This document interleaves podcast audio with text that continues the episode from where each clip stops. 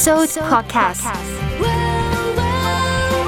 华人华语故事的声音。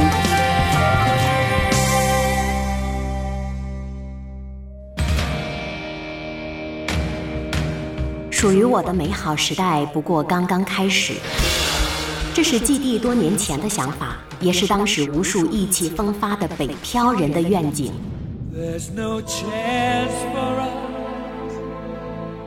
但是随之而来的是纸媒时代的落幕，和他们不得不面对的下坡路。漫画家季地在新书《不属于我的城市》当中坦诚了自己的经历。《不属于我的城市》由新兴出版社出版，这本书可以说是献给漂泊者的童话。在书中，作者说：“不属于我的城市，我也深深的爱过你。”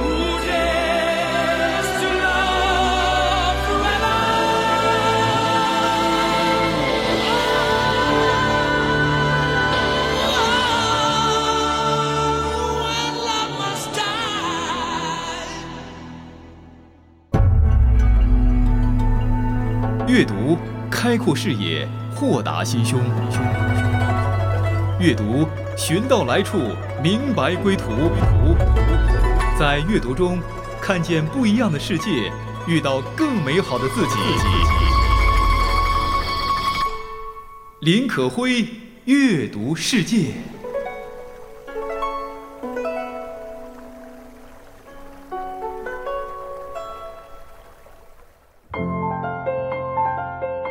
这里是阅读世界，我是你的好朋友可辉。今天想要分享的就是漫画工作者的生活。在大大的都市当中，他们都是北漂者。在北漂的经历当中，他们勇敢过、率真过，也颓废过、孤独过。但最终，他们努力向上的生活着。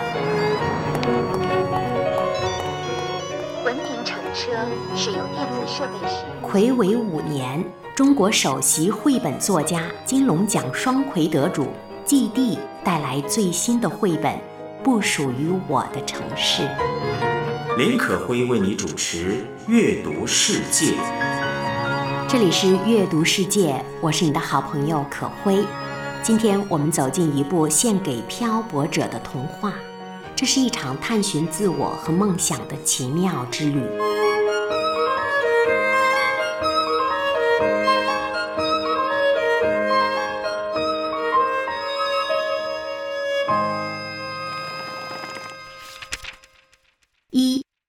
渺小的我们，没有钱的时候，人就会觉得自己很渺小。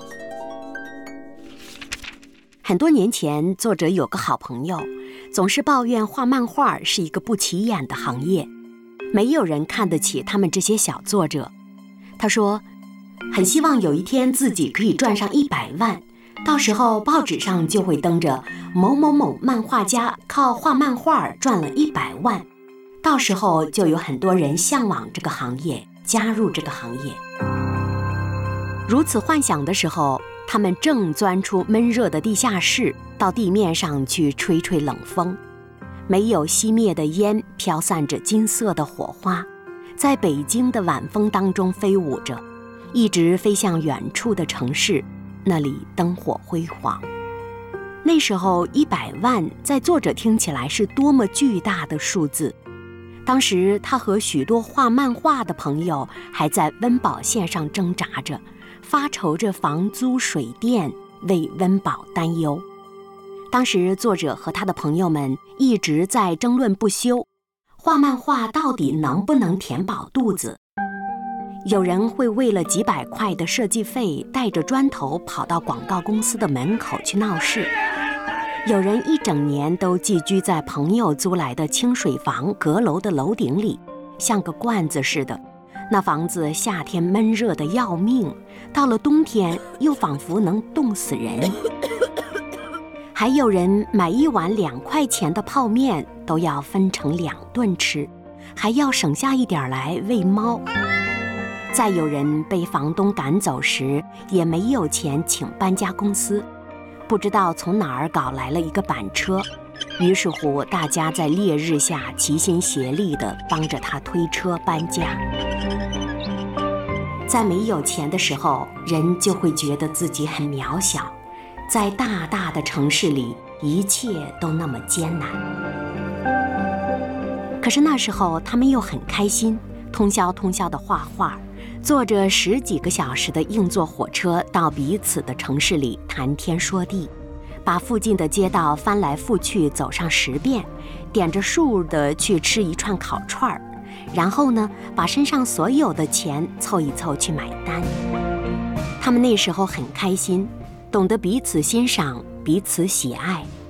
作者也常常看着周围年轻的脸，想到自己真的很爱这群人，即便死掉了，他们能幸福的话，自己也愿意。再后来，那时候一块玩的小伙伴，每个人都赚到了自己的一百万，还有的漫画家成了大富豪，几千万上亿的投资者，在这个行当当中，他们真的有了自己的事业，至少后来他们都过上了无忧无虑的生活。漫画真的成了一个受人尊敬、有许多人向往的行业。曾经小小的漫画展变成了大型的商贸会。烤串摊前的聚会搬到了金碧辉煌的会议厅，桌子变得好大，人们彼此变得好陌生。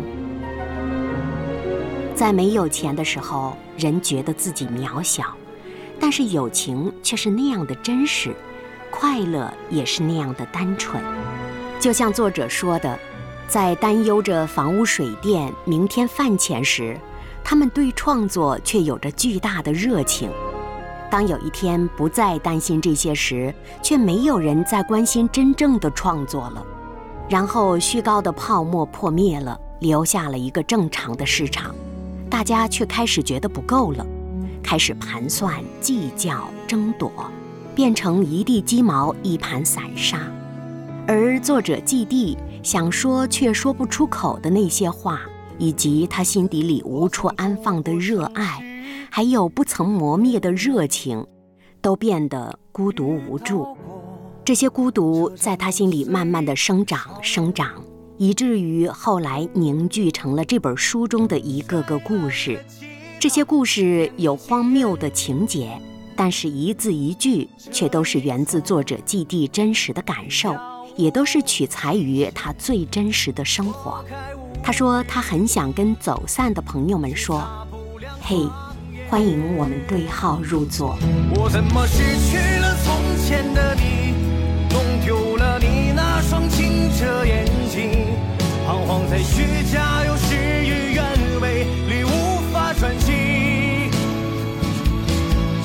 怎么看透了脆弱的你，不经意失去单纯的勇气。我想你还是你没输给自己。今天我想读一本在大都市里劳动的漫画家们。起初，他们不是漫画家，他们只是一些寂寂无名的、为着房屋水电和饭钱担忧的最普通的画画者。在北京这个大都市当中，他们没有家，但是却有一腔的热爱。这本书的作者季地。就是这样的一个漫画家。事隔几年之后，他把自己画漫画的感受，以及在大都市里生活的感受，都放到了一本书中，《不属于我的城市》。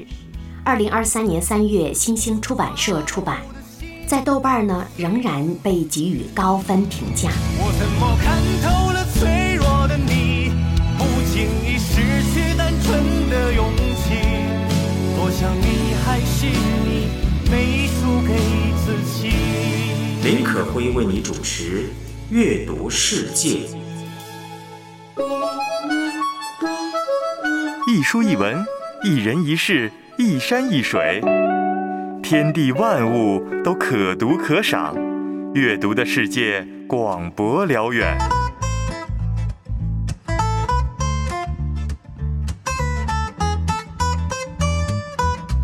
悉心关注，温情讲述，林可辉阅读世界。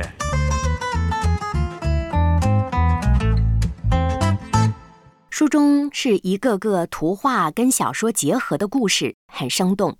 刚刚可会跟大家分享的那个故事的名字叫《渺小的我们》，主要讲的是没钱的时候觉得渺小，有钱的时候又失去了热情和朋友。第二个故事，躺在你身旁。作者季地说，他曾经被骗去参加广告拍摄，对方说就是简单拍一下他的画就好，报酬颇高。他想画画就是他的本职工作，于是就答应下来了。结果呢，他被拉到了北京的郊区的摄影棚，在搭好的布景当中，几十个工作人员那里十盏聚光灯对着基地。他说：“那根本不是画画，而是让我演戏。零度的气温，我只穿着一件衬衣。”和另外一个被骗来的程序员一起拍了四十八个小时。不眠不休，从此我就知道那些科技产品看起来让人们笑容灿烂，那些照片和视频其实背后都有许多的苦楚。为什么普通人自己在家就拍不出来呢？因为其中有太多的化妆的成分。作者坦言，自己不是专业演员，当面对那么多的灯光镜头会很恐慌。而且还要频频地被吆喝。化妆师和助理是真的见过他的画的，但是他们却不是真正的关注这些画，他们只是频频地给作者补妆，频频轻言细语地安慰他，让他拍好照片和视频。当凌晨四五点，作者蹲在角落里哆嗦，等待着导演的指示时，他听到了灯光师小声的聊天儿。他们拍完这场还要赶往下一处。作者问：“你们累吗？”他们笑着说：“怎么可能不累呀？累呀！”其中一个看起来二十出头的男孩说：“你知道吗？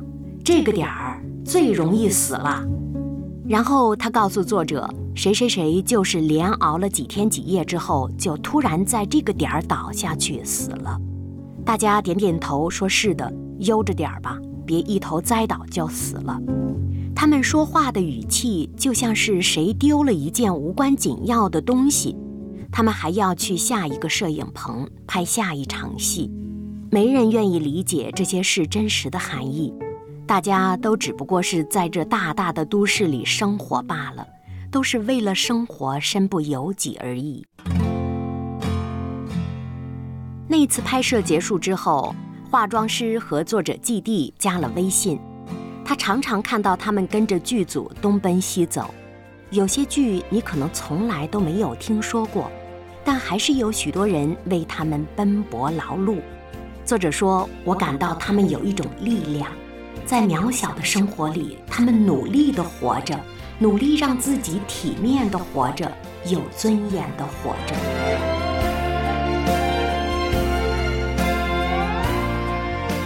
一年之后的某一天，作者看到化妆师姐姐的助理给他发了一条微信。原来，那个开朗爱笑的化妆师小姐姐死了，熬了几天夜，奔波了许多个地方，她死在了酒店里，没有很多人知道。书中说到，我们常常只看见聚光灯下的人，聚光灯背后更真实、有生命力的那些人。却常常无人知晓，而作者正是把这些人的故事记录出来的人。季地说：“我写了这样一个故事，想纪念那些安静的逝去的生命。”在书中躺在你身旁这个故事当中，就是写一个死去却没有人记得他名字的人，人们叫他灯光师五号。有一天也许会走。相见，无论在人群，在天边，让我再看清你的脸。任泪水铺满了双眼，随我。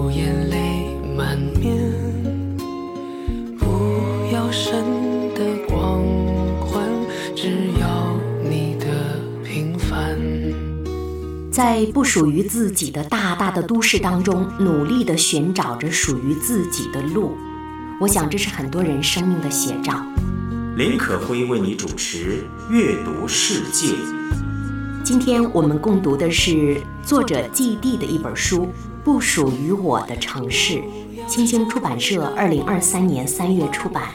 我是你的好朋友可辉。平凡，此心此生无憾，生命的火已点燃。接下来想走进书中的另一个故事，叫《查无此人》。一起消失也没关系，这个世界我最喜欢你了。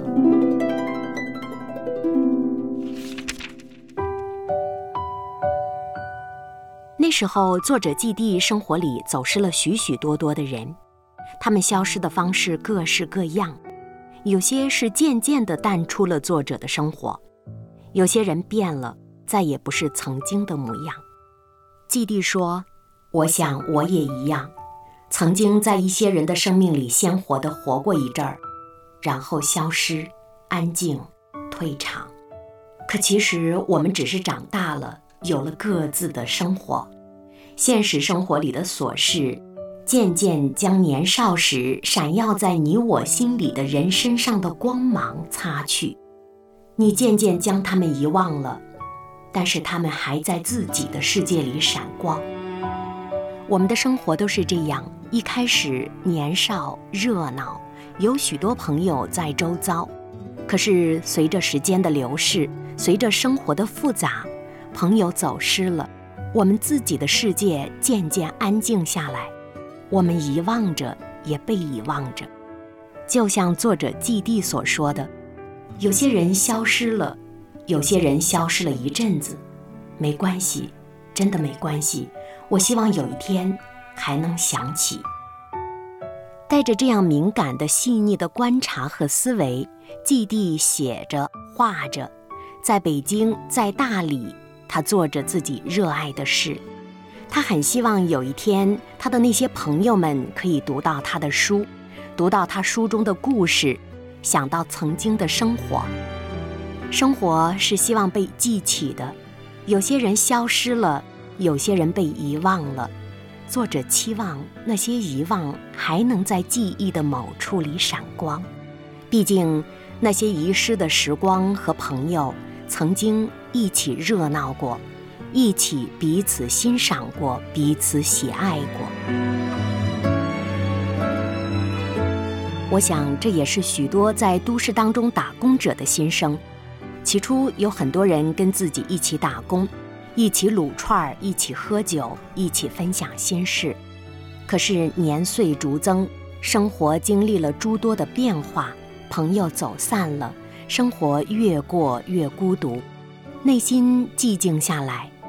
那些被遗忘的，有一天会想起，也许有一天再也想不起。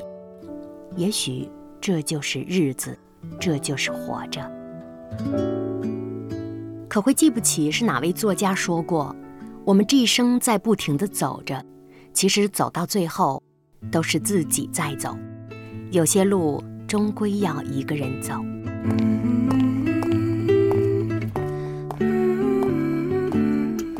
在不属于我的城市当中，努力地寻找着我的路；在不属于我的都市当中，努力地生活着，努力地拼搏着。不管是快递员、餐厅的服务者，还是其他行当的打工人员，我们都有这样的感受：世界很大，似乎大到了我们无法拥抱、无法亲近。那是我们向往的浪漫的广阔。可是到头来有一天，你会发现，自己也不过是这广阔大海当中的一尾小小的鱼。自己能感触的，也只是周遭一个小小的玻璃缸罢了。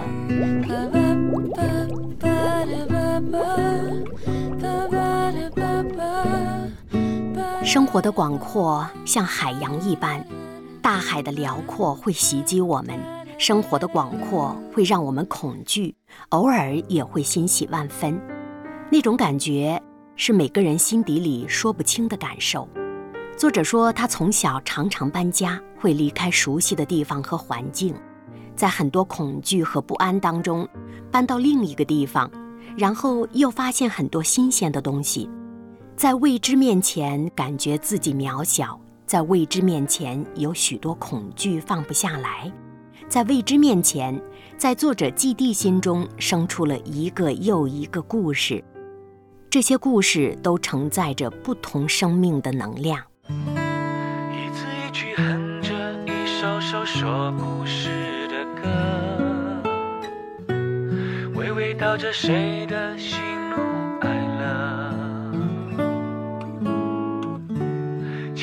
的诗语着，让我当聆听者，把你们的故事写成歌。今天阅读世界可会跟大家读一个关于打工者的故事，或者说关于漫画家的故事，再或者说是关于劳动者的故事，甚至它也是关于你我的故事。作者季地的书，不属于我的城市。一字一句哼着一首首说故事的歌，每个故事都。值得。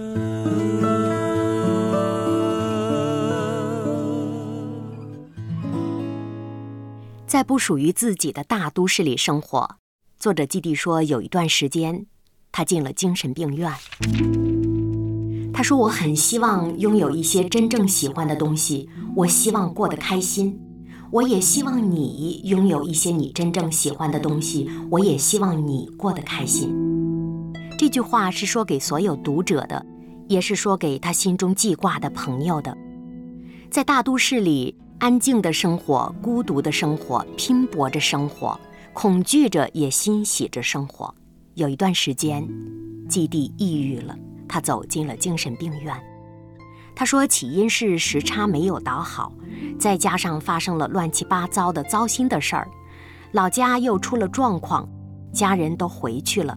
只留下他自己照顾宠物，他开始失眠，五六天连着没有办法睡觉，到第七天开始出现一些幻视幻听，许多没有处理好的被他抛到了脑后，他的心底里装着太多事，这些事情变成了夜晚的梦魇。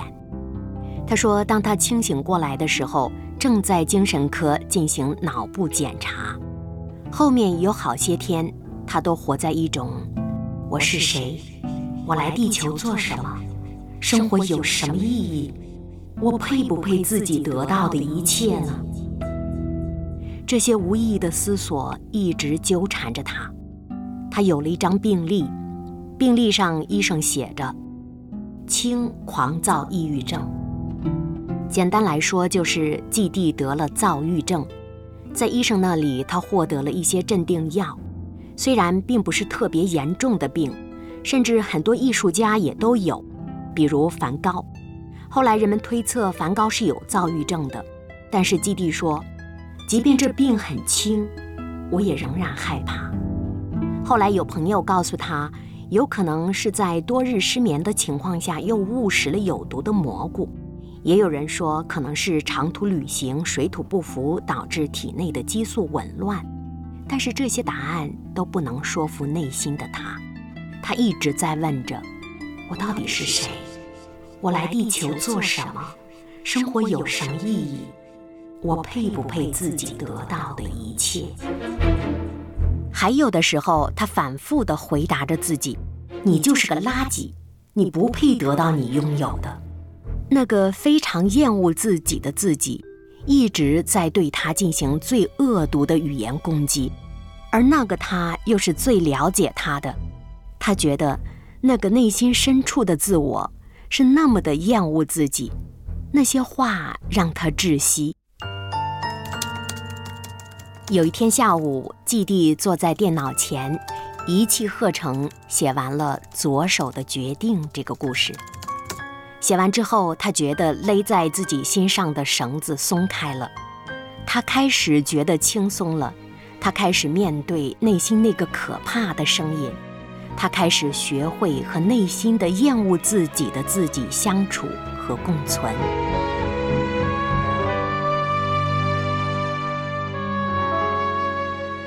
直到今天，当《不属于我的城市》这本书已经发表并广受好评，季地仍然在受采访时说：“我心底里仍有一个否定自己的声音，他在否定我做的一切。但是不管怎么样，我喜欢做这个事，我把它写下来，放到了书里。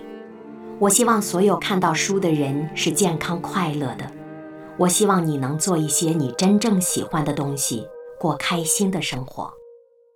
这是作者季弟留给读者的。读完这本书，很多人都产生了共鸣，在不属于我的城市寻找我的路。这是很多打工者的生活实况。当岁月渐渐地流转，头上长出许多白发，我们长大了，成熟了，孤独了。经历了许多的曲折，也经历了许多的成长，就可以理解，生活是一个不断的经历的过程。生活是不断的在挫折当中抬起头，继续向前的过程。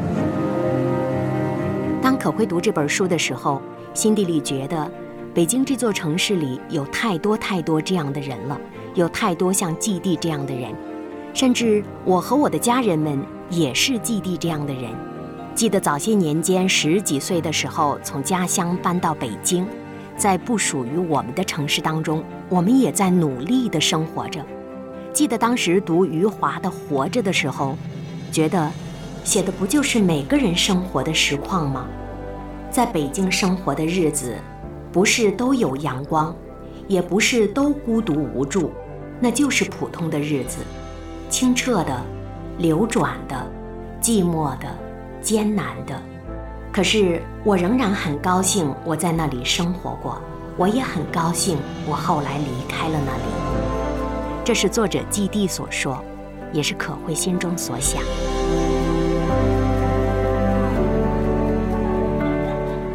在巨大广阔的生活当中，我们每个人都是渺小的。我们常常问自己是谁，来这个地球到底干什么？我想，我和季地不同的是。我找到了我是谁。当我翻开圣经的那一刻，我知道我是上帝所造的。我的生命因为有我的造物主，有我天上的父亲而有了意义。虽然人生的道路仍然艰难，虽然我仍然卑微渺小，虽然生活当中我还是孤独无助的时候居多，很多时候觉得自己是一只小小的打工的蚂蚁。在城市巨大的齿轮当中飞速地转动着，年复一年，甚至有的时候和这世界也格格不入。但是不管怎么样，我在天上的那位上帝，他爱着我，我的生命因而有了意义。所以，当我读季地的书，或者当我知道身边有许多人过着季地一般的生活，我真的想告诉他们，在不属于我们的城市当中，我们是可以找到我们的路的。若我们打开圣经，真正认识真光，认识耶稣，我们会找到人生笃定的道路，那是一条归家的路。我是可辉，今天分享到这里，下期再会。